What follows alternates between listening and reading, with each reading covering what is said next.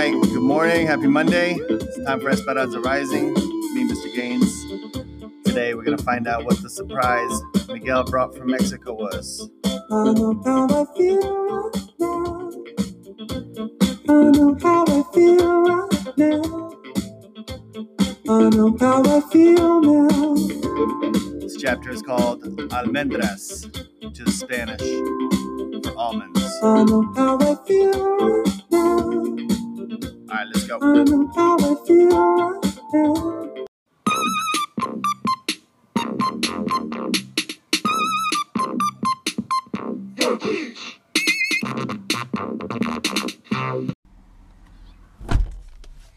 All right, happy Monday, everybody. Mr. Gaines back in the car recording Esperanza Rising. Next chapter is called Las Almendras. excuse me, Las Almendras, almonds. Ay, my neck hurts, said Mama as she massaged the back of her head with her hand. It's not your neck, it's my arms that are sore, said Hortensia. It is the same for everyone, said Josefina.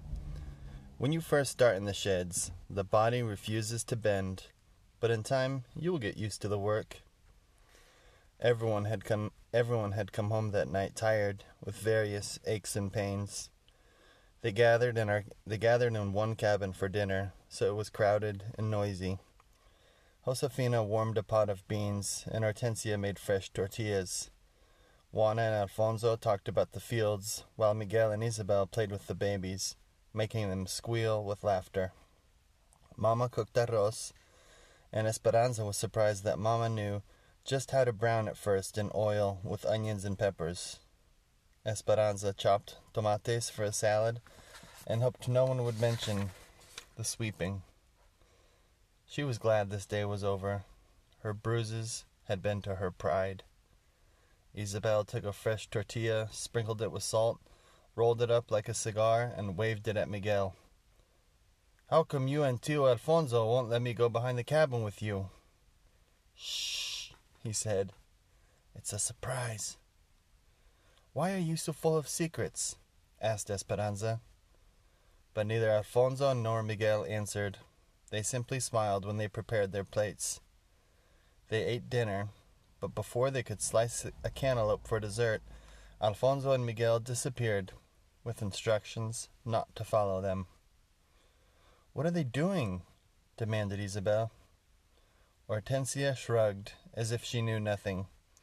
Miguel came back just before sunset. Senora and Esperanza, we have something to show you. Esperanza looked at Mamma. It was obvious Mamma was confused as she was. They all followed to where Miguel and Alfonso were waiting. Behind the cabin was an old oval washtub with one end cut off.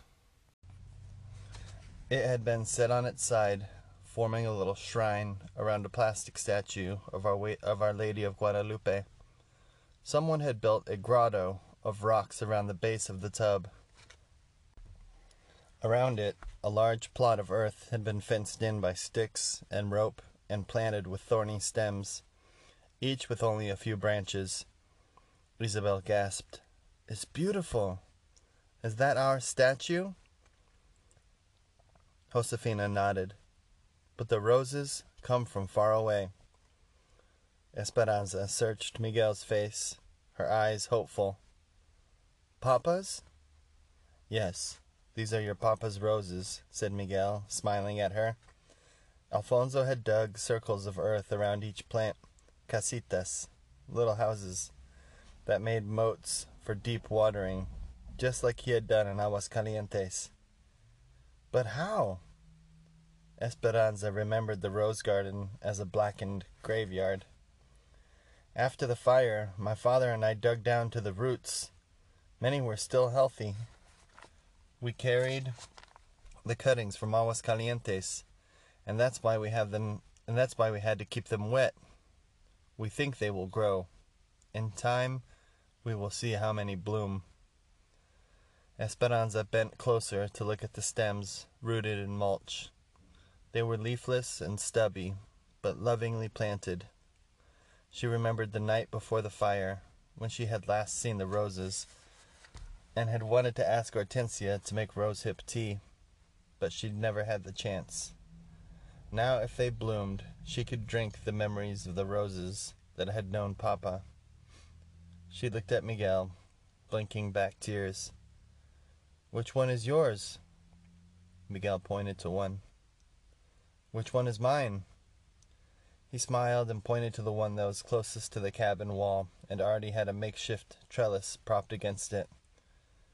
So you can climb, he said. Mamma walked up and down, carefully touching each cutting. She took Alfonso's hands in her in her own and kissed him on the cheek. Then she went to Miguel and did the same. Muchas gracias, she said. Mamma looked at Esperanza. Didn't I tell you that Papa's heart would find us wherever we go?